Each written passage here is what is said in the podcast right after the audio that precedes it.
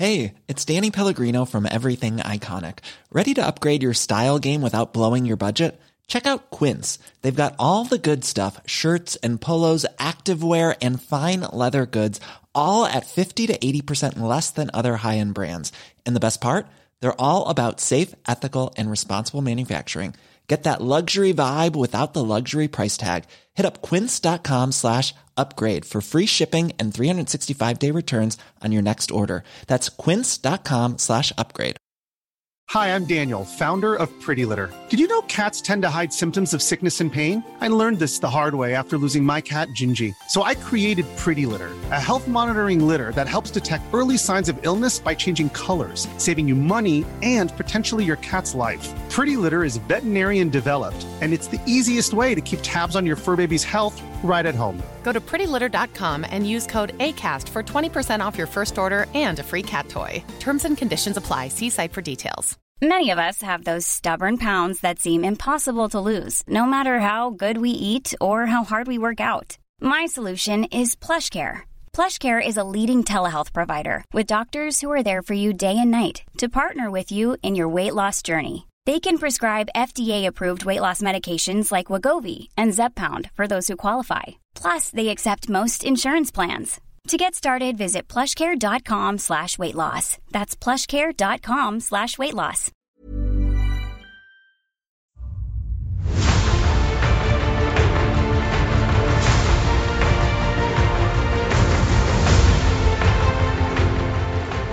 Hello, and welcome to Blizzard Watch Podcast, where we watch Blizzard. That's what we do. We're watching them constantly. Well, not constantly. I do do other things. Right now, I'm having a soda. Uh, hi, I'm Matt Rossi. I'm your host. Uh, with me this week are two just mythical co-hosts. They are like creatures of legend. Um, first up, he doesn't like loot boxes. Alex Ziebart.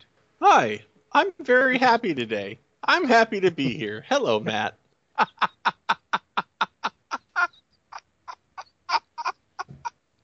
I'm sorry. Oh God, you almost killed me.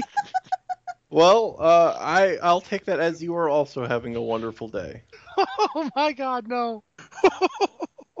All right, I guess Alex is gonna be happy. I And- said that's what I was gonna do. Yeah, yes, you did. And Stickney is also with us. Please talk, Anne. Hi. oh my god, we're not even five minutes in and Alex has broken us just by, cheer- by Yeah. being cheerful. Look, I can be cheerful. All right. Don't His make angry, me don't make me get defense of his angry. defending being happy. Okay, Oh God. okay, Oh. calming down. Hmm. Hi, Hi. I've had a good weekend. How about you guys? Oh, it was an interesting weekend, all told. Yeah, I did stuff. Oh, I um, had a great weekend. What did you do this weekend, Alex? Um, when you ask me those really hard questions, it's like, what did you do that It weekend? gets harder to be cheerful because like I have to think. What did I do this weekend? I probably played a lot of WoW and slept a lot, and then got really really tired during the Overwatch launch stuff, and now I'm here. That's it. Okay. All right then. And what was your weekend like? I know, but tell us anyway. I drove to Utah to go watch Overwatch cinematics on a big screen. Because my town, my town isn't cool enough to rate a Cinemark theater. So I am kind of curious about one thing. Um, how do they look at that size? Are they like in good? is the graphic- amazing absolutely amazing it okay watching the cinematics on the big screen like that it immediately struck me like even more so than it has since they introduced these things right that there needs to be an overwatch movie of some sort there needs to be some kind of feature even if it's not overwatch they need to do some kind of animated feature film because the quality is there i mean it's just it's there it looked great it looked fantastic I, I mean, you know, I've, I've thought from the beginning that there should be a series, but I was really curious as to how it would end up looking because I've only been able to watch it on my iPad mostly. So that's cool to hear. I actually Um, made a suggestion that to the um, Overwatch Twitter account today. Um, for some reason, and I don't know why this is, and you would figure that they would have put something like that in, but they didn't. Maybe they just didn't think about it. You know, when you play World of Warcraft and like on the login screen, there's a thing where you can watch the intro cinematics from every expansion. Mhm. And then when Yeah. you go into Warlords of Draenor, there's that person in your garrison, and you can talk to them, and you can watch any of the cinematics that have already, you know, been played Mhm. through. Mhm. They don't have anything like that for Overwatch.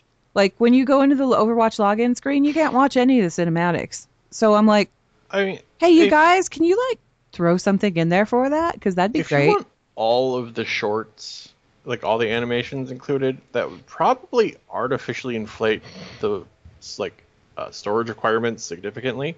Maybe. I think I think just those shorts and all the cinematics alone would add a few gigs onto the whole thing, I don't know. depending on the resolution you want included. Or I don't know. possibly make a, a client where you could stream them. The other thing that I wanted to see, and I added that as a as like a post note, because the the Twitter account responded to me almost immediately, thanking me for my feedback, which I was like, okay, maybe you'll take that into consideration, because that'd be great, because you made these really cool things, and it only makes sense that you'd be able to see them somewhere in game, like access them from somewhere in game. But um, the other thing that I'd like to see is if they'd incorporate the comic reader into the game, like where you could access the comics and read the comics, uh, particularly for people that are playing on con- consoles and aren't necessarily sitting next to a PC where they can, you know, they can't alt tab out and go read a comic if they want to or whatever.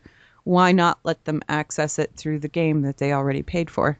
or maybe at least at least some kind of splash page that tells them what the latest thing is, like when Yeah. comic is released. Like a launcher thing? Yeah. Yeah.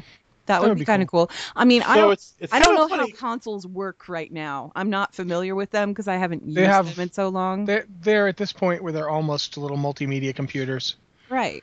Yeah. They don't. They have a lot of various like you can stream from your console. You can like set If up videos have- from it. if they have that kind of online capability though where they can stream things or access things that are online then why, Um, why Diablo couldn't 3 they is- access the cinematics from someplace else remotely Yeah. Diablo 3, for instance, which I know because I've got it, is it's always online, Mhm. even on the console. Like Yeah. it tells you when it's not. So yeah, I, I don't see any reason you can do that. That kind of though that moves us to our usual top stories conversation, which this week is pretty much Overwatch. it launched Yeah. it's out Yeah. hooray And, and mentioning, you know, the splash page or the launcher with the new comics was kind of funny after I said it because it seems even now some of the things they're releasing are falling through the cracks on their usual social media. Mhm. A Torbjorn comic went out at some point, it went out last night Micky Neilson tweeted tweeted it but it's Overwatch. Uh, I mean, I haven't looked in the last couple hours, but Overwatch themselves hadn't tweeted it. Uh, it wasn't in the Overwatch newsfeed on the Overwatch page. it's still I not on the launcher The only reason anybody knew it was there was because Micky Neilson tweeted it, and he does he wrote the thing, but he doesn't even work at Blizzard anymore. Well, and the the funny part is like the launcher for Overwatch. If you go on there, the latest things on there are Mission Statement, which was the Pharah comic that came out a little while ago, and hmm. Dragons. Like they didn't even put Heroes not even up there. Well, yes, it is. Never mind. It's in the it's in the main box, but the two side boxes are Dragons and Mission Statement. And you would think that they would have put the Torbjorn Tor Torbjorn. I- yeah, I, I think the Overwatch team. That one guy with the overwhelmed- turret. They would have put his comic in there. yeah, I, I think they've overwhelmed themselves with everything going on around this launch. It seems So, to yeah. be remarkably successful, though. I mean, you know, Yeah. Well, it was from what I understand. Now I'll be completely upfront. I'm not playing Overwatch right now because I don't have the money to buy this game. I, I spent my money this month. I'll be buying it next month. Um, but from what I can tell, Overwatch launched fairly smoothly. I didn't hear any major hiccups. No one had any monster complaints that I'm aware of. The They were- servers went up about 20 minutes late. yeah. Instead of going up at four, they went up at 4:20. Uh-huh. But yeah, um, I, I was really ready. It's a tradition, and kind of a ritual, to make fun of Blizzard for their bad launches. So when they have a completely smooth and successful one, it's kind of sad. We, we No. can't commiserate. We can't like have that bonding experience of cussing out Blizzard. It's important to a Blizzard game's launch to have that. I'm just remembering the Diablo 3 launch. yeah. Oh yeah. That was so much fun. Twitter was just a mess that whole oh, it was great. Everybody was like everybody was talking about that one. I loved getting stuck in on a loop in a helicopter in Mists of Pandaria. That was my favorite. that was also comical. Honestly I'll, the, the launch I'll always remember is Warlords of Draenor, which for some people was fine, and for other people was a nightmare of biblical proportions. Wasn't So there some ridiculousness like the former ad mods of the WoW subreddit privatized the subreddit till Blizzard fixed something, yeah, they, and then he they- got the subreddit taken away from him? yeah he basically made it private until Blizzard got the more servers up because they had to put up tons more servers. A lot of people came back for it, so there was a huge This- surge of people. That's the kind of drama that a Blizzard launch demands. Oh, I'm very sorry. Overwatch having didn't have that. having a functional game is so disappointing. I I don't know what to tell you, man. I think that functional game is what they're going for, but you know, Yeah, I know. They would prefer to have everything launch smoothly with no hiccups, but it's really kind of comical when it doesn't. Look, it's And the ha- thing is, is like you could get mad about it or you could be entertained by it. And honestly, I think the entertainment value is a lot better than getting mad about it. it's like when they have a successful game launch, it's like somebody decided to cancel Christmas. it's exactly like that. If there are any Blizzard server techs listening to this right now, I want to apologize because we're basically telling you you should mess up your job a little bit more. I'm I'm gonna be pointing out that I'm not saying any of this. You know, you, as far as I'm concerned, they can cancel Christmas every time they put out a game. You cancel it. You be Grinches, man. You stomp Christmas into the ground. Make Alex's life a bleak, sad, dreary place where games work, and he has no choice but to play them. I Like, mean, ah, I'm just gonna have to play and enjoy this. I'm not actually upset that the game works. Um, I have been quite upset in the past when I couldn't play an expansion. I had planned this whole thing, like I bought, you know, I, I go all in nerd mode once every two years, get my you know, Schedule time monsters, off and my, everything. my yeah. Mountain Dew and Cheetos, and buckle up, and then the servers are down for 24 hours. Yeah, that sucks. But at the same time, it's kind of fun seeing everybody freak out simultaneously. It shows that we care too much. Too much. Wait, way Far too too much. But uh, yeah, it launched. It seems very successful. My Twitter feed is literally 95% Overwatch right now, um, which, again, for for a guy who I love Overwatch's story, like I think it's great. I'm I pour over the character descriptions, I read the comics, I watch the videos, but I have I only played it in the beta for like an hour and realized, wow, I'm so terrible. What with my not being able to see very well, and moved on. Yeah, I I theoretically play Overwatch. I, I like the story. I want to see more comics and shorts and, and, and all the extended media stuff. But I know that I'm not the kind of person who can play competitive PvP games, so I go very lightly into the actual game. I like I thought it was good in the beta, like when I was playing it, but I just was very much very aware that I'm the guy that everyone else should be like, oh god, when I show up because I'm gonna drag you down. Yeah, eh, there there are people who listen to this podcast who think I'm a very angry person. um, I'm not really. When I'm angry, I tend to go silent. So if you had if you watched any of the Overwatch streams we had done previously, um, it was everybody else talking and me completely silent because I was not going to allow myself to have any outbursts. Um, it's the kind of game that makes me mad. Uh, competitive PvP makes me really mad, and I know there are people who are like, "Oh, Overwatch isn't so bad." For me, it is. I get mad. So when I play it, I play it briefly. When I start getting mad, I get out. See, and I know you keep saying it's like competitive PvP or whatever. I just sort of ignore, like, gloss over the whole competitive aspect. Like, if they do any kind of ranked matches or things like that, I'm not going to have anything It's to do with that. ranked. I'm the person that goes into the game because I want to play the game and it's kind of fun. And I like playing it with people that I know because we're all laughing and having a good time. For for me, there's something psychological about it. I know there's another human behind that character, and they killed me.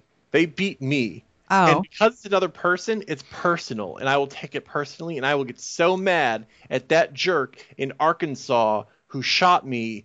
I take it. I get way too upset. Alex, I feel your pain. That's weird. I mean, It's- I, it's I understand it. That's probably human. That that that's probably an understandable human reaction, and I'm sure there's a lot of people out there who feel the same way. I just I can't really see myself getting that emotionally invested in it personally. See, I don't, get, em- I don't get emotionally invested at all. What I well, at least not that way. I just feel really bad for the people on my side. I don't. I do. I feel They can really deal bad with for me. them. Yeah, there's that too. I just, especially if they're people I don't know, because it's like, what if the other groups, the other people in here came in here wanting to win and oh, dedicated to go, and I came in like, I'm gonna use Reinhardt because he's got a big hammer. Yeah, like, like- use your shield, use your shield. Like, whatever. I don't know what I'm doing. What what if me endlessly failing to secure the easiest kills on McCree is ruining the day of these other people in my team? What if I have caused their enjoyment to just drop? That's a terrible feeling. So yeah, that's me, I just I, I was worried about that because that's that's part of the reason why I don't PvP in WoW, right? Because a lot of the PvP in WoW has now gotten like so teamed based that when you're there with a bunch of strangers, it's just kind of a vicious environment. But I never really felt that with Overwatch, and I still don't, particularly if I'm playing with like Matticus and Mitch and we're just like bantering while we're doing stuff. And the thing is, is like there's two different types of people that are playing it. I guess there's the people that are going to play it and take it really seriously and get really mad about things like that. And then there's the people that form a team of six and all play Mei specifically to build ice walls everywhere and baffle the heck out of the other side for funsies. You know, I mean, it, Yeah. it's there's there's different ways to approach the game. I like approaching it with that kind of lighthearted.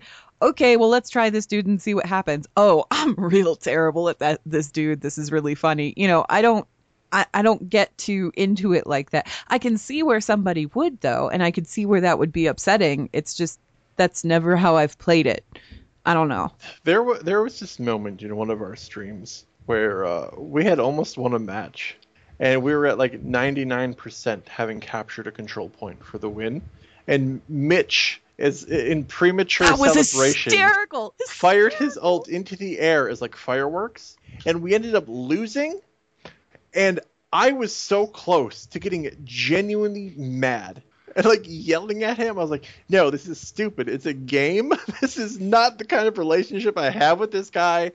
And that's just what these kind of games do See, to me. you got mad, but me and Matticus, I I don't know about Matticus. I was laughing my butt off because I thought that was the funniest, stupidest thing he could have done. and if it was a PvE game and those weren't other people we were playing against, I probably would have laughed too. It's just something psychological about it that completely makes me a different person. In other words, what we're learning here is Alex is actually very competitive. But I'm bad at no, games. but yeah, but you're still competitive. It's, I'm competitive and also bad, which is a terrible combination. Eh. I'm I would not call myself an expert by any stretch of the imagination. There are heroes that I am okay with and I definitely know what I'm doing in terms of, oh, if I push this button, this thing will happen. But I'm I'm not what I would call a very good gamer in that aspect. I have moments. I have moments where things turn out pretty cool, and then I have just as many moments where whoops, I just walked out in the wrong place and died immediately. But it's just there's something about Overwatch, and maybe it's just the presentation of the game itself, maybe it's the color palette, maybe it's just the cartoony characters. I don't know. It all feels so lighthearted that I can't possibly be mad at it. See, I, I found out a very a thing I'm a little bit ashamed of when I played the, the beta, and it's quite simply this. There's one character in Overwatch I'm actually good at playing. Which one? Soldier 76. Okay. Because he is the easiest one to play. Yeah. He's the straight up easiest one to play. He has a gun, he's got a Healy grenade, uh, his ult is he shoots and doesn't miss. Yeah. It's just it, he is the the bog standard character that everybody else is more interesting than, but he is the one I can play. Like everybody else, I screw up horribly. I tried Mei. No, you don't want me to have the frost ability because I don't know what to do with it. Um, Reinhardt, I was okay with, but I constantly forgot to put the, the, the shield up. Um, Bastion, I'm literally the worst Bastion player in existence. I love Which playing even know Bastion, but only because it makes everybody else mad.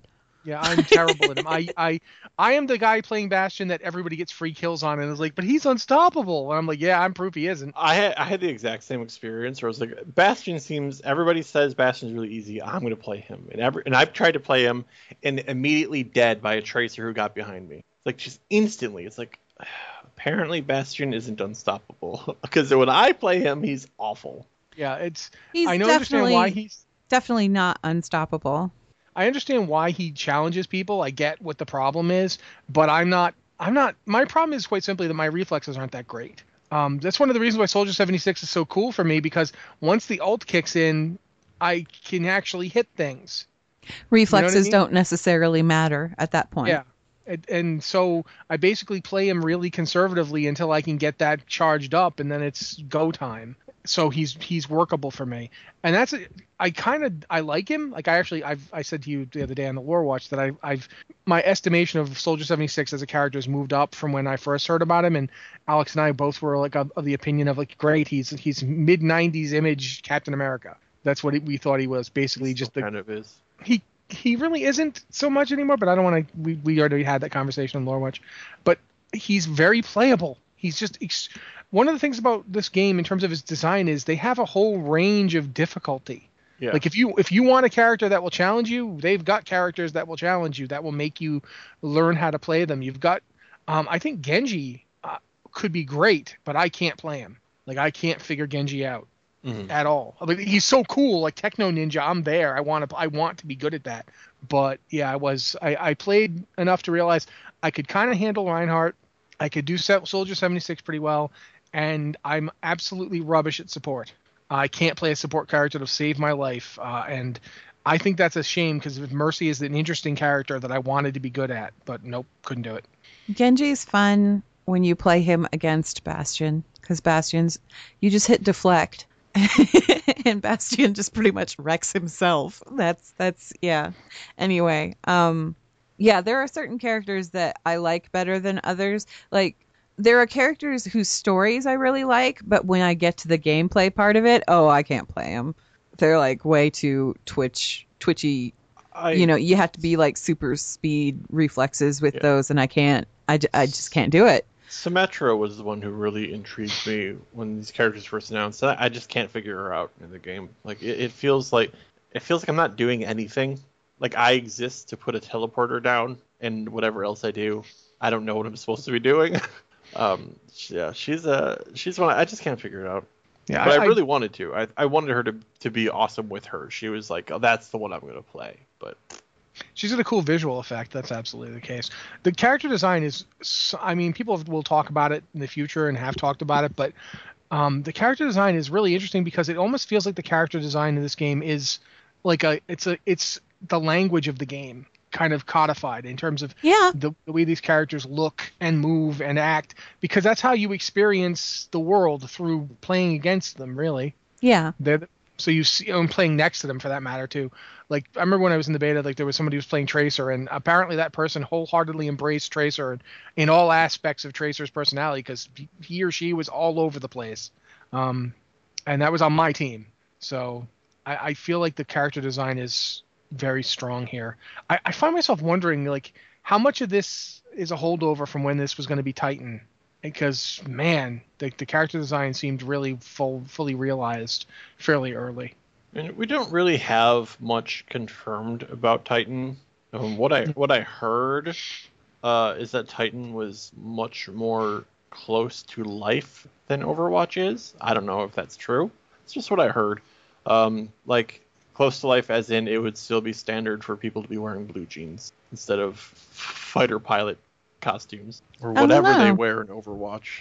i don't know. Well i mean people still wear clothes for the sake of wearing you know they they still wear clothes. they still wear clothes. It's not all armor all the time is what i mean alex.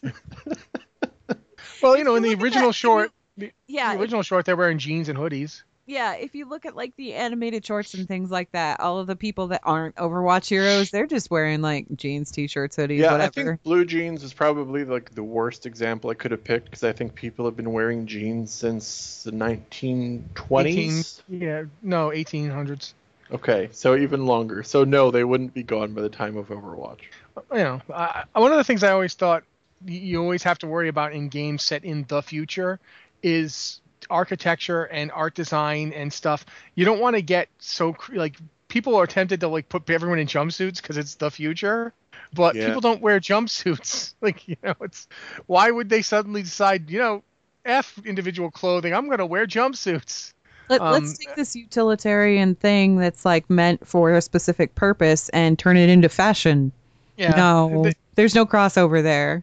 But so I, I think Overwatch actually does a really good job of that in terms of their maps. Um, I, I, I don't know exactly. The, the one that gets me is the, the the movie studio lot. Hollywood.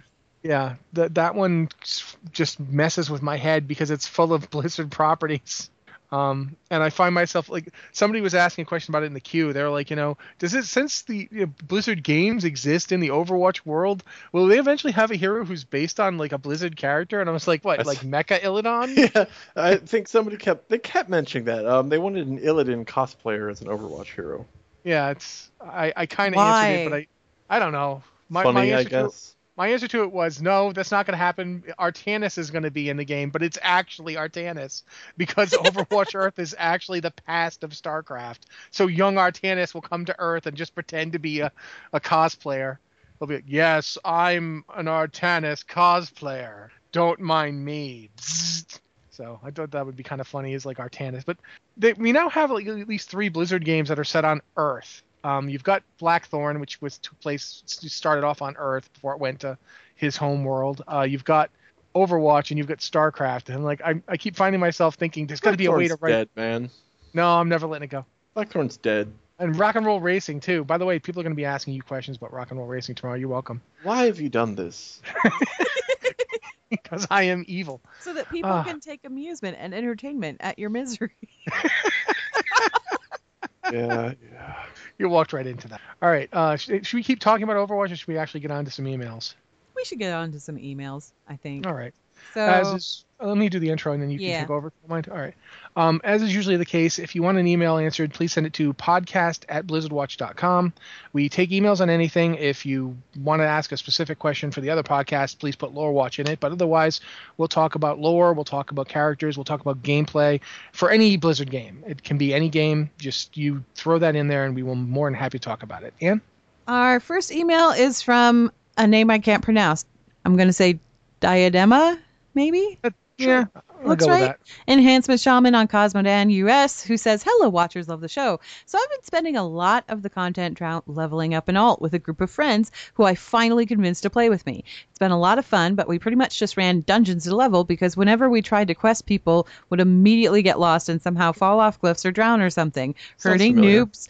Herding noobs may be on par in difficulty with herding cats, and yes, that does sound familiar, doesn't it? Strangely. Anyway, they say, anyway, we all recently hit 100, and now there are some situations that require individual play, and our Shadow Priest is not adjusting. Always dead, can't get silver on proving grounds, etc. And as a result, he's getting very frustrated. He has a free level 100 boost to use, and we want to know what he should boost that might be a little more beginner friendly. I suggested a hunter, but he seems to want to try melee. I then suggested enhancement, but I might be a little biased. For reference, the rest of our five man group is a Brewmaster Monk, me, Resto Shammy, Boyfriend, Frost Mage, noob number two, and Beastmaster Hunter, noob number three. Thanks for your suggestions. Hopefully, we can find him a class he can enjoy more, although I'm going to miss him shouting orbs every time he gets a shadow orb. Uh, it's me. Uh, I'm gonna say warrior, but the thing is, is I actually mean warrior here for one very simple reason. Warrior doesn't have a lot of really complicated stuff to keep track of. You don't have to worry about your maelstrom procs or holy power or combo points or any of that. The kit is not that complicated. It's, It's pick up it's a weapon, rage, smash stuff, Yeah. stuff, pretty it's much, right? ra- it's yeah, it's just rage.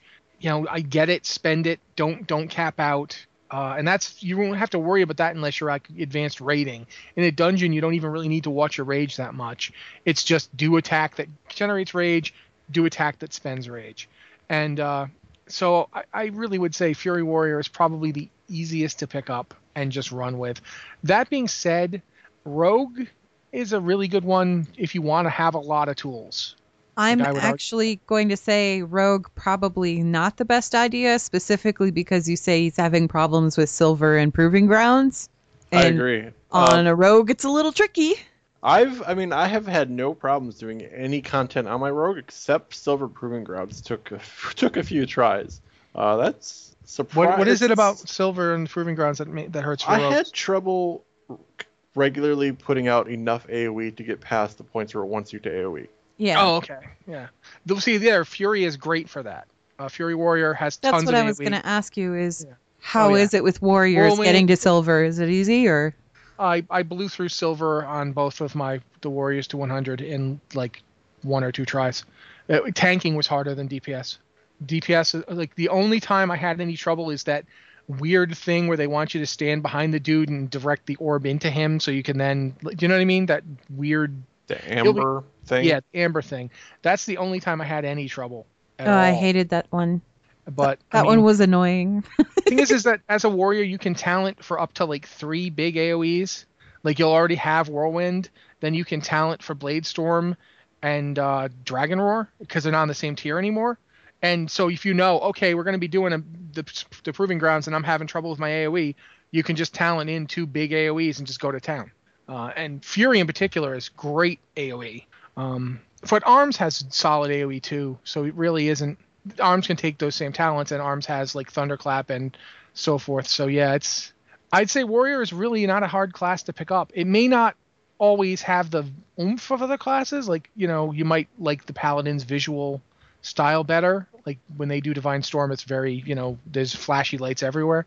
But in terms of it purely just being an easy class to pick up and not have to worry about, yeah, warriors. Because when you when you get an enraged proc, yeah, great, you do more damage. You don't have to really worry about it. The only time you'll notice is, oh, uh, my my raging blow is now up. I'll hit that now. Yeah, it's warrior is not a complicated class to to learn. It can be complicated to master, but it isn't complicated to learn. I wonder I mean, if they're otherwise enjoying Shadow Priest. I wonder if there are. I don't. I don't know if there are. Honestly, if there are guides to Silver Proving Grounds, if they can just read up on kind of the thing they need to do. Maybe they're missing an essential element. Uh, you know, putting how they apply their dots or how they use their AOE's. Maybe there's something they can learn that will get them over this hurdle. Um, I The- think it was. It's probably. I mean, unless they're genuinely not enjoying Shadow Priest anymore, it's probably more helpful for them to learn that thing they're not getting, and I think they will find that experience more rewarding. But if they genuinely don't want to do it anymore, then don't do it anymore. Yeah.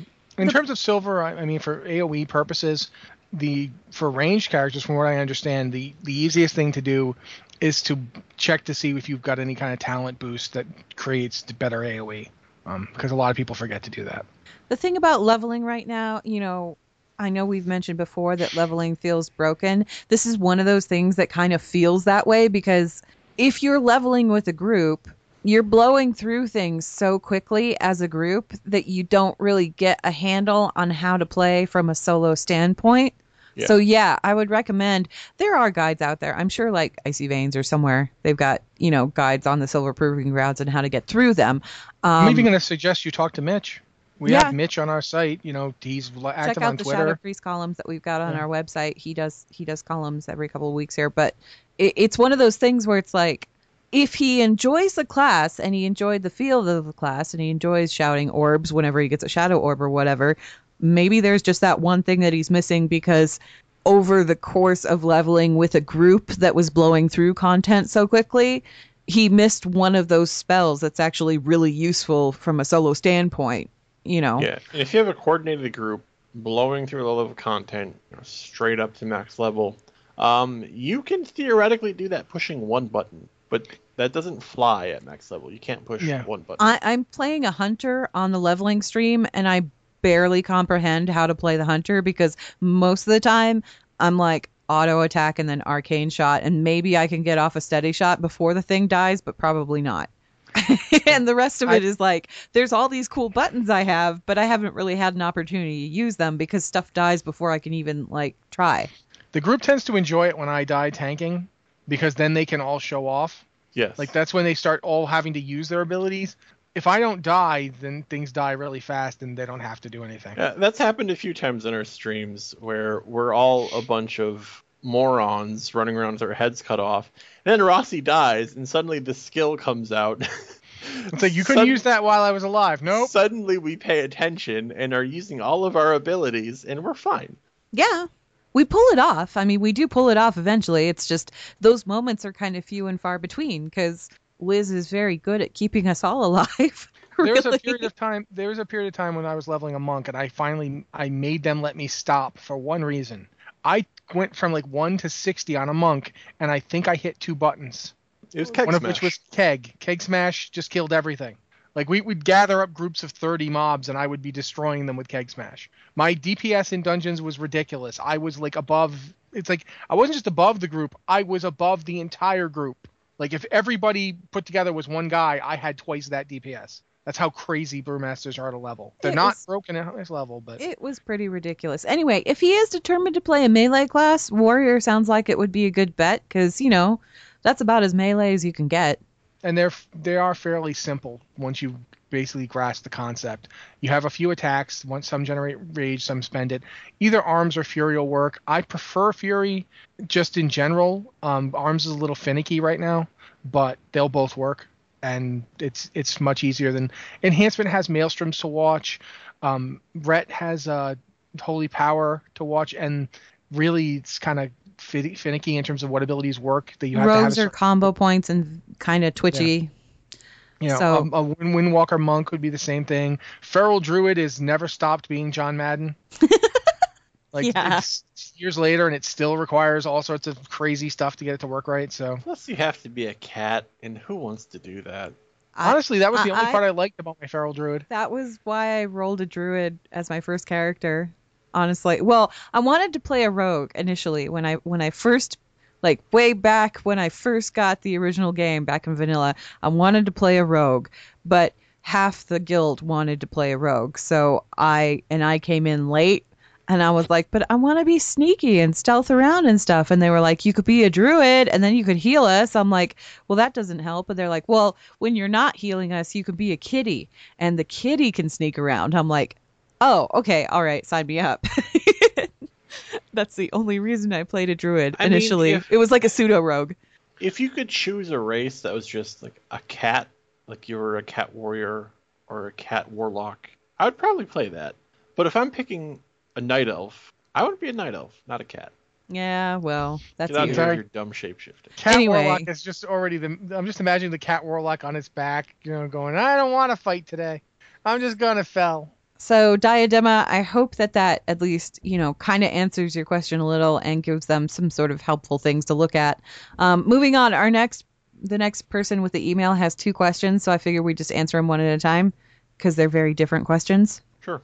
Okay, uh, so this is from Concerta on Ravencrest, who says, Hello, thanks for your show. I listen every week. Two questions today. First one In a recent developer interview, I believe that they said they wanted each individual monster to take around 15 seconds to kill. Perhaps it's because I mostly play melee, but unless I'm playing on a tank and pull 5 to 10 mobs at a time, 15 seconds is actually a really long time for not a lot of progress. What do you all think about this? Uh, 15 seconds isn't that long. I mean, if we're talking like max, I mean, 15 seconds. I think they were aiming more like uh, max level. I don't think they want every engagement throughout leveling to be a slog. They just want it to be more than one and two shotting things. But at max level, you know, I don't think 15 seconds is that bad. Well, they were talking. The developer interview was when they were talking. Uh, it was the one we watched where they talked about leveling and how the leveling Yeah. is out of whack. And in particular, the reason they were saying it was because right now in leveling, Anne, Anne just made the pace for them. Anne doesn't have to do anything. Things die so fast she can't. You can't learn your character because you never called upon to use any of those abilities. Right click, auto attack, it's dead. Oh, well, Yeah. that was real easy. uh, fif- 15 seconds might be long. I'll, I'll concede that, you know, depending on the situation, the, the balance always has to be between damage you put out and damage you can take. In a 15 second fight, if if you take more damage than you do, like if you end up half dead at the end of that 15 seconds, then yeah, it's too long because you need it to be shorter so you take less damage. Yeah, I think there's there's a lot more to it than fight duration. You know, Yeah. If if it's 15 seconds of fighting the most boring mob in the world, and you have a quest quest to kill 100 of them, yeah, that's terrible. That's Yeah, like worst case scenario. But if it's 15 seconds of a pretty interesting mob and you don't have to kill too many of them for the quest, I think it's fine.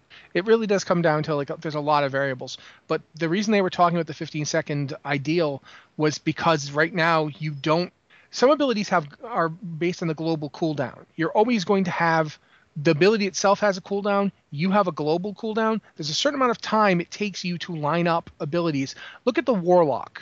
Warlocks are a class that has to get dots off. Um, it takes time to apply that dot you know, even if you're only applying it to one person, you have to apply it, and then there's a global, and then you have your attacks. That has bumped it up to like three to four seconds. If something dies in two seconds, you I dotted it and then it died. Yeah. Okay. I had a problem on the warrior or hunter, I've been leveling just by myself, who admittedly has heirlooms, so heirlooms are a factor here. Mhm. But um, I had to train myself not to. And what's the beast mastery ability uh, that makes your pet attack something? What? Were you? Your beast mastery, right, on your hunter. Yeah. What's the thing that Kill command? Kill command. Oh, kill command. Yeah. Kill command. I had to train myself to make sure my auto attack or arcane shot hit the mob before I hit kill command. Yeah. Because if I just hit kill command, it would one shot a lot of mobs, and I wouldn't get kill credit or loot because it's my pet who killed it by itself, and I didn't get a tap. Right. Yeah. I usually, um, when I'm playing on my hunter anyway, um, my pet's on assist, so it doesn't run into attack until after I've shot something.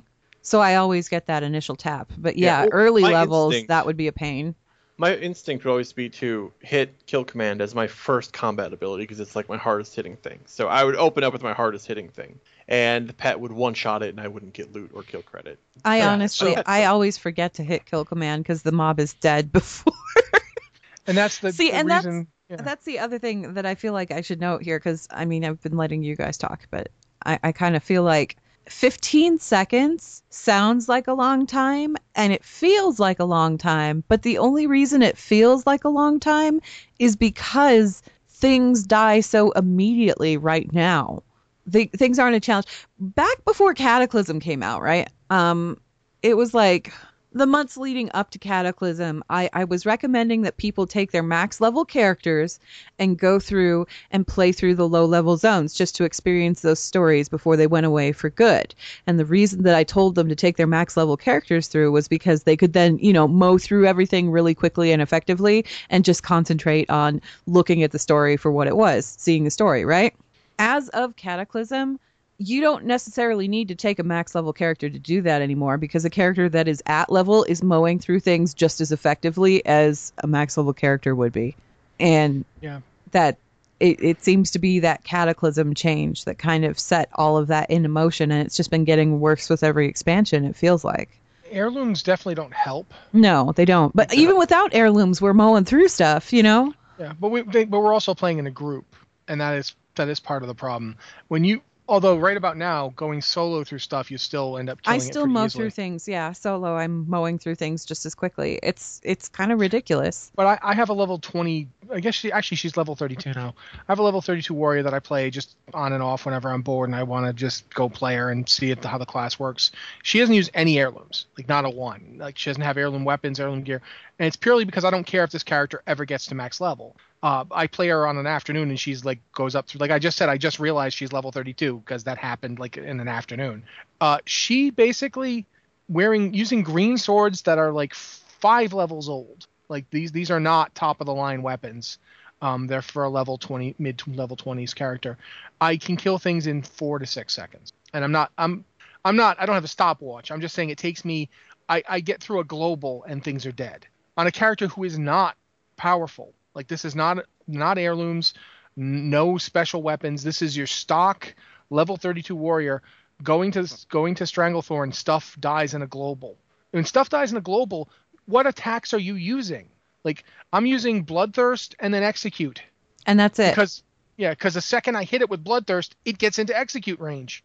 Execute range is 20% of its life. You, you, you know, it's 15 seconds might be high, but you have to aim somewhere to get a to get usable. I'm just combat. saying I'm just saying that 15 seconds it might feel like a long time at first, but I think people will really quickly adjust to the fact that this is the new normal I mean, and be let- okay with it.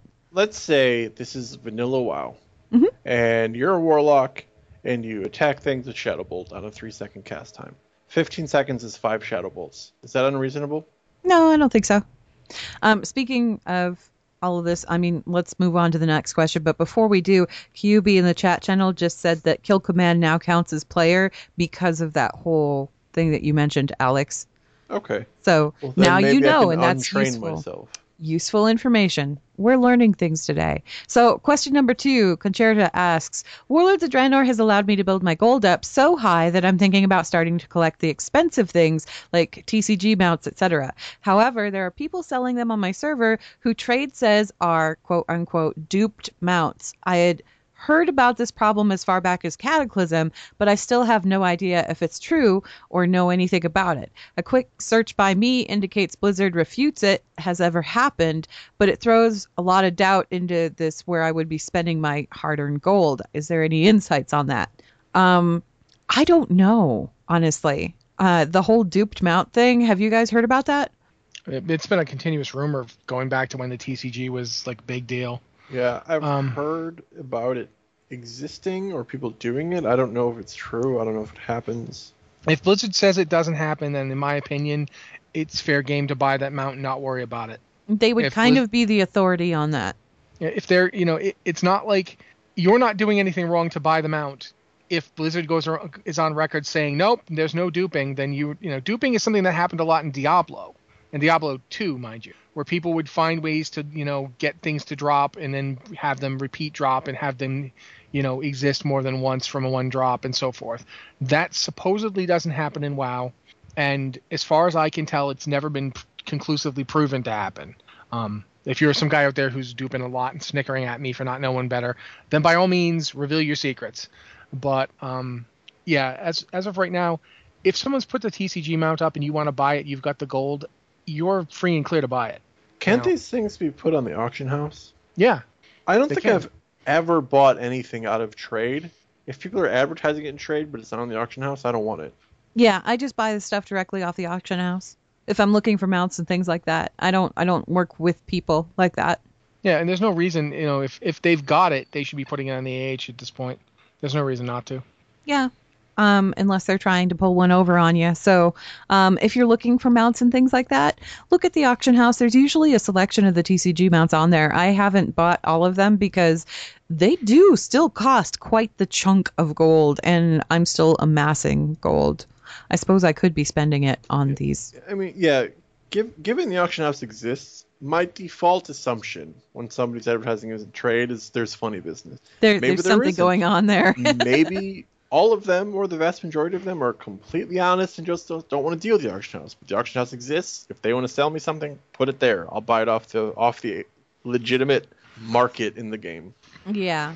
So our next email is from Baren El Torin from Lothar US, who says, My dearest meteorological observers, last week on the podcast there was another question about adding classes to the game, and whether the question comes and whenever the question comes up, someone inevitably mentions the bard. You all quite rightly objected to a bard class. Okay, I'm gonna interject here and say that I didn't object to the bard class. I thought it was a really cool idea. I just don't see how they could incorporate it into the game. Moving on. He says you rightly objected to the bard class and any other purely buff based class on the basis that it would be impossible to play solo. But I have an idea that I think is worth considering. What if bard was a profession? Specifically, what if it was a secondary profession that anyone could learn? You're going into a raid, have one of the hunters switch to bard, her buffs to the other players will easily make up for the missing DPS, and it becomes another role that any class can take, almost like a fourth spec. The same thing could even more easily be done with a Tinker class. Make a couple of tweaks to engineering, and poof, there's your Tinker class. All you would have to do is make, say, a wrench that you equip as your weapon, quote unquote, that enables all of the Tinker abilities. The same could be done for a bard profession buff spec, but with instruments. The possibilities are endless. Want more healers in the game? Revamp first aid to be a not super optimized but still playable healing spec, quote unquote, that you activate by holding a med kit. Shazam! Mage healing. What do you think? Would you play one of those if it were an add on to the class you already enjoy? Thanks for reading. Baren El Torin. Never. Hey, hey, Anne, in this imaginary raid group we're both part of, Mhm. um, we're we're down a healer tonight. Uh, you're not allowed to play your rogue. I need you to apply ointments and bandages to people. So Yeah. please switch to your profession. Do do I get to do I get to choose who lives and who dies? Um, not if you want to participate in the raid. Oh, well that's no fun. So I think that's my answer. I think that kind of answered the question. I mean, I'm I'm kind of with the default assuming all raid leaders are jerks, and I know that's not the case. Uh, No. If your raid leaders are a jerk, find a new raid. But you know, also if your raid leader doesn't make choices like that, sometimes it'll just be okay. We're down a healer, guys. I'm sorry. I gotta call it. No one's. We're we're here. We've got the ten people, but we've only got two healers. I'm real sorry. And that's the raid ends. Sometimes raid. It's not that even a good raid leader sometimes has to make choices like, okay, look, we want to go. Can can you play your druid? They have to make they have to ask you the question. Yeah. In terms of this, like I was with you until it overwrote a class. Like if bard was a spe- was a profession that anyone could do, and it was just a profession, like not suddenly you become a bard. It's sort of like those to- leatherworking drums that you used to be able Yeah. to make. Yeah. Like if your character could drop a harp or something, and you know it would play soothing music and buff people. Deploy the harp. Yeah. this is this is it's actually close to something that I, I think Blizzard used to do and backed away from. They, um, personally, I enjoyed needing to use my trade skills to bring stuff to raids, but uh, The thing is apparently just- a lot of people found it very tedious. Well, I'm, this is this is something that's been brought up a few times. It's the siren call we always hear from progression rating, where they're like, "We feel obligated to do it." If it's Like- here, we have to use it. That's why we, you know, if PvP gear is as good as PvE gear, we'll have to grind it. You know, and it's one of the situations where I used to be real sympathetic to this idea because I was a progression raider, and I understood that people felt forced to do things. Absolutely. Um, it was like but when you you know depending on the expansion or the raid that you were going into you wanted your raiders to have specific professions Mhm. so that you know you could take advantage of all of the different things like you wanted to have the leather workers so you had the drums at your disposal and you wanted to have you know jewel crafters so that you had like all this other everybody had to be something yeah, somebody had to get the feasts together, so there was always Right. some guy who kept his fishing up to date and got Right. everything cooked. Yeah, and my my personal favorite thing is because I had herbalism in Burning Crusade. I loved being the guy that went and got the nightmare seeds for our main tank. yep I love And- doing that. Like I'm not the main tank. I'm not a tank at all, but I can help the tank and therefore help the entire raid by gathering these nightmare seeds with herbalism. And you know, and I like I said, I'm sympathetic to the mindset because I was the guy who went out and basically got myself full epic gems in BC so that I could tank Kael and get my group past and into you know Hyjal and Black Temple. Um, because back then you had to beat them, you had to beat Kael and Vashj to, to get into those raids. it's a whole Yeah. prerequisite And- thing So I mean, I, I I worked like an animal to get my health up as high as it would go, like you know, because that was what you did. You you and I understand all that, but the argument starts it starts watering down the game. If you take out everything just because people feel obligated to do it, then you don't have anything. Like yeah, you felt obligated to do it, but you're always going to feel obligated to do something. If we take out everything you feel obligated to do, you'll still feel obligated to find an edge and exploit it because you have to. if there is something out there that makes you even the slightest bit better, people that are on that bleeding edge of progression will feel like they have to go do that because their performance has to be the best of the best of the best. So they're Yeah. always going to feel obligated to do that. And it's and it's not even like world first guilds we're talking about. It's server first guilds we're talking about. Yeah. If you are in a guild that is, you know, middle of the road in terms of progression, but is the most progressed guild on your server, you are going to feel that pressure. I honestly feel like it's a mistake to back away too much from these cool, interesting things that make professions distinct and unique and take them away because people feel like they have to do them. Now nobody can do them. And now you just lost it. That's all. You didn't gain anything from this. You just lost something. That now, I mean, gone. if you look at like um right now on the on the uh, on the beta, uh, there's ins- inscription is a dead profession. Yeah, Basically, because glyphs are like gone. Yeah, there's one thing you get. Uh, you make that item that will allow, and I don't. That's not even implemented yet, right? The item that will allow you to switch, you know, your talents at any time. Inscription, no, that's. I- I don't think that's in, but I haven't checked in the latest build. Yeah. But it, I mean, there's still some things that Inscription makes, but it's just compared to what Inscription was. I don't know why you would be a scribe anymore. Yeah, I mean they don't have the shoulder enchants anymore, do they? Are those even a thing anymore at all? I don't think so. don't- And No, they used. Alex, they I used to have really want you ones. to like get into that on on the beta and see what they've done with it, see if it's implemented and what they've done with it. Because I'm curious what that profession looks like now that glyphs are gone. Yeah, because I glyphs were like back into it. that was the backbone of the class. So Yeah. what or the backbone of the profession, not the class. I'm sorry, Yeah. I'm getting these mixed up. Anyway, it was the backbone of the entire profession. It'd be like taking jewel crafting and going, "Yeah, we're not going to allow you to make gems anymore." And they already kind of half did that in Warlords of Draenor when they decided to make sockets something that just sort of maybe showed up as a bonus thing instead of being on pieces of gear. So it kind of like why you're a jewel crafter in Warlords. what? Do you know why you would be a jewel crafter in Warlords? I She am a jewel one, so- crafter Okay. in Warlords, and I don't Okay. know why I am one. It's the daily quest. You get like 200 That's free it. gold. Yeah, that that part is pretty handy, ad- That's it. admittedly, but it's like, what does that have to do with the profession? it's like I cut a rock and hand it to somebody, and they give me 200 gold. Well, that's great for my bank account, but as far as the profession itself is concerned, why? Why is this? I don't even prospect ore Yeah. in Warlords. Like you, you don't even do that much with it. Now I know that they've changed it in Legion, and you will be able to prospect ore again. I haven't played with it much at all because I've been busy looking into herbalism and stuff with that because I love Fjarnskaggl and want to pick it at every opportunity. But that's besides the point. What I'm wondering is, what does inscription look like now that they've gutted the glyph system? Like, what is it now? What kind of beast is it now? What purpose does it have?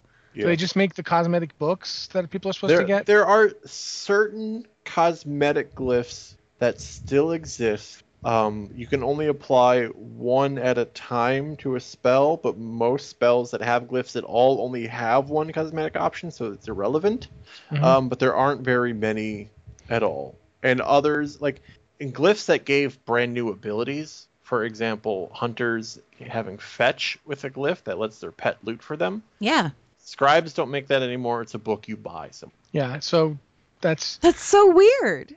so to, to answer this question in terms of like what would it be cool? I think it would be cool if we got more secondary professions that did cool things like you know drop a musical item that buffed the group. you, you know but why? in terms of switching my class, no, I would not like that. Yeah, I don't want to switch classes, but do you know why I really love the idea of Bard as a profession? Because I want to see people busking in the cities in WoW. I want to see some like crappy musician players just like on a corner in Stormwind playing their stupid music and just having that in Azeroth. That would be awesome. I'd be all for that. Yeah. Actually, the more I think about it, the more I think My- that would be kind of fun. Actually, My my all Tauren death metal band would would soon be a thing. I would totally do that. well, and if you go into the we rogue would play class baby metal hall, songs. if you if you go into the rogue class hall right now and you go down to where the uncrowned are in their little base underground, there's a dwarf in the corner that's like playing music, and he's just there playing music. Like he Yeah. has no purpose. He doesn't have any quests or anything. He's just there playing music. That it would be cool to see that all over the. Only they're players instead of just random NPCs. Yeah, just begging for tips. and you just kind of sneer at them and keep walking to the auction house. Maybe you throw them a glyph Yeah. Throw them a burned glyph. because they're not worth anything else. That's the that's the insult to injury when they remove glyphs from Oh. inscription. Is you open your bank and it's just full of burned glyph items. It's like this was worth something once, not anymore. this is all that remains of my rich legacy. That's Yeah. it. So I'm gonna open my scribe's bank the day the Legion patch goes live, and it's just gonna be ashes. Ugh, that's so Hopefully, you can sad. at least hopefully you can at least vendor them. I just I, I want to see I want to see what inscription has become and whether it's anything even remotely resembling what jewel crafting has become um, as of warlords because jewel crafting is just like it's an echo of what it used to be. Between between the whole you don't prospect the ore anymore you just like take herbs and ore to some dude who gives you these things that you can then make like things out of.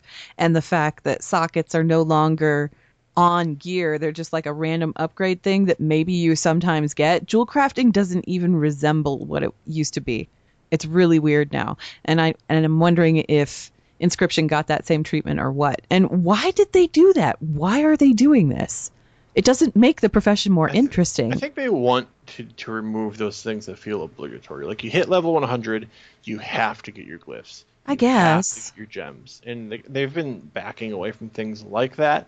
And on one hand, I understand. On the other, I mean, if you're gonna do that, you just I think you have to just remove the professions. I also think it's kind of telling that they've done this to jewel crafting and inscription, and those are the two new professions that they added. Because they In added DC, them yeah. specifically for this character customization. They uh, created professions to let you customize things. But they're World of Warcraft players. World of Warcraft players aren't going to customize. They're going to go online. Unless it's transmog. Right. They're going to go online and find which things are the best and they're going to look at the auction house and look because everybody wants the exact same one. The best ones cost ten thousand gold. It's, Yeah. It's Yeah. just kind of ridiculous. Anyway, um, I think that was all the emails we have time for, honestly. So, um, Blizzard Watch, it's made possible due to the generous contributions at patreon.com slash blizzardwatch, and your continued support means that this podcast site and community is able to thrive and grow. Blizzard Watch supporters enjoy exclusive benefits like early access to the podcast, a better chance at having your question answered on our podcasts or the queue, and an ads-free site experience. Thank you, Anne. Uh, thanks to everyone else for listening. If you have an email again, please send it to bl- podcast at blizzardwatch.com. Um, we love getting them, and it's pretty much what we do here on the show is read them and talk about them, as you just witnessed. So that would be great. We would really appreciate it. Uh, thank you everyone for listening. We will see you next week.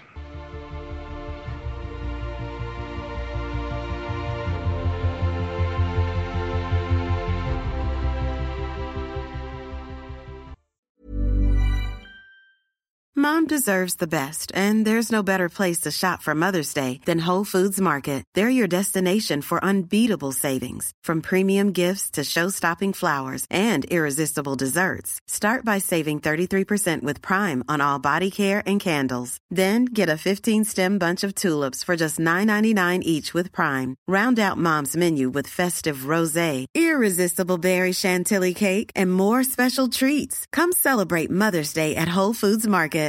Planning for your next trip? Elevate your travel style with Quince. Quince has all the jet setting essentials you'll want for your next getaway, like European linen, premium luggage options, buttery soft Italian leather bags, and so much more. And it's all priced at 50 to 80% less than similar brands. Plus, Quince only works with factories that use safe and ethical manufacturing practices. Pack your bags with high-quality essentials you'll be wearing for vacations to come with Quince. Go to quince.com slash trip for free shipping and 365-day returns. Hi, I'm Daniel, founder of Pretty Litter. Cats and cat owners deserve better than any old fashioned litter. That's why I teamed up with scientists and veterinarians to create Pretty Litter. Its innovative crystal formula has superior odor control and weighs up to 80% less than clay litter. Pretty Litter even monitors health by changing colors to help detect early signs of potential illness. It's the world's smartest kitty litter.